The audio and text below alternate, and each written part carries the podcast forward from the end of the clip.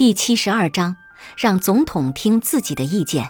美国陆军上校爱德华·何斯先生曾经是美国政界的一位举足轻重的人物。在威尔逊总统（美国第二十八任总统）时期，他在许多重要事情上发表过见解。威尔逊似乎很尊重何斯的意见，很多时候都是遵照这个意见来做决定的。可以说。何斯对威尔逊的影响超过了大多数的政界要人。其实，威尔逊也是一个非常有个性的人，并且身居总统高位。何斯是怎样把自己的意见完美的灌输给威尔逊的呢？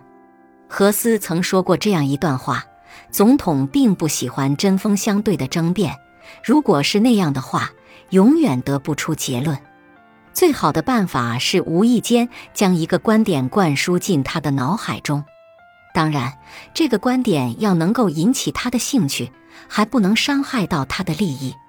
有一次，我在白宫和他探讨一个政策，刚开始的时候，他非常反对我的观点，我赶紧转移了话题。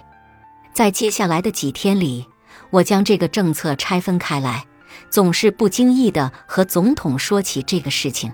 今天说几句有关政策的执行力度，明天说几句有关政策的惠众程度。几天后，在一个晚宴上，我听到总统向别人提出了我当时的意见，但是那个时候已经变成了他自己的看法。最成功的说服是把自己的思想装进别人的脑袋。何斯是个聪明人，他并不在意最终由谁提出那个观点。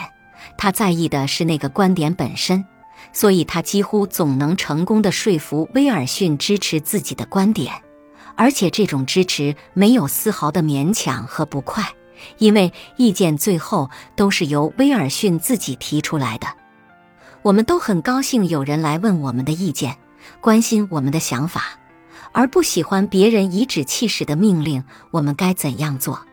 如果非要选择什么，相信大多数人都希望那是自己做出的决定。所以，如果你想要说服别人，不要忘记这个原则，让别人觉得那是他自己的主意。本集播放完毕，感谢您的收听。喜欢别忘了订阅专辑、关注主播，主页有更多精彩内容。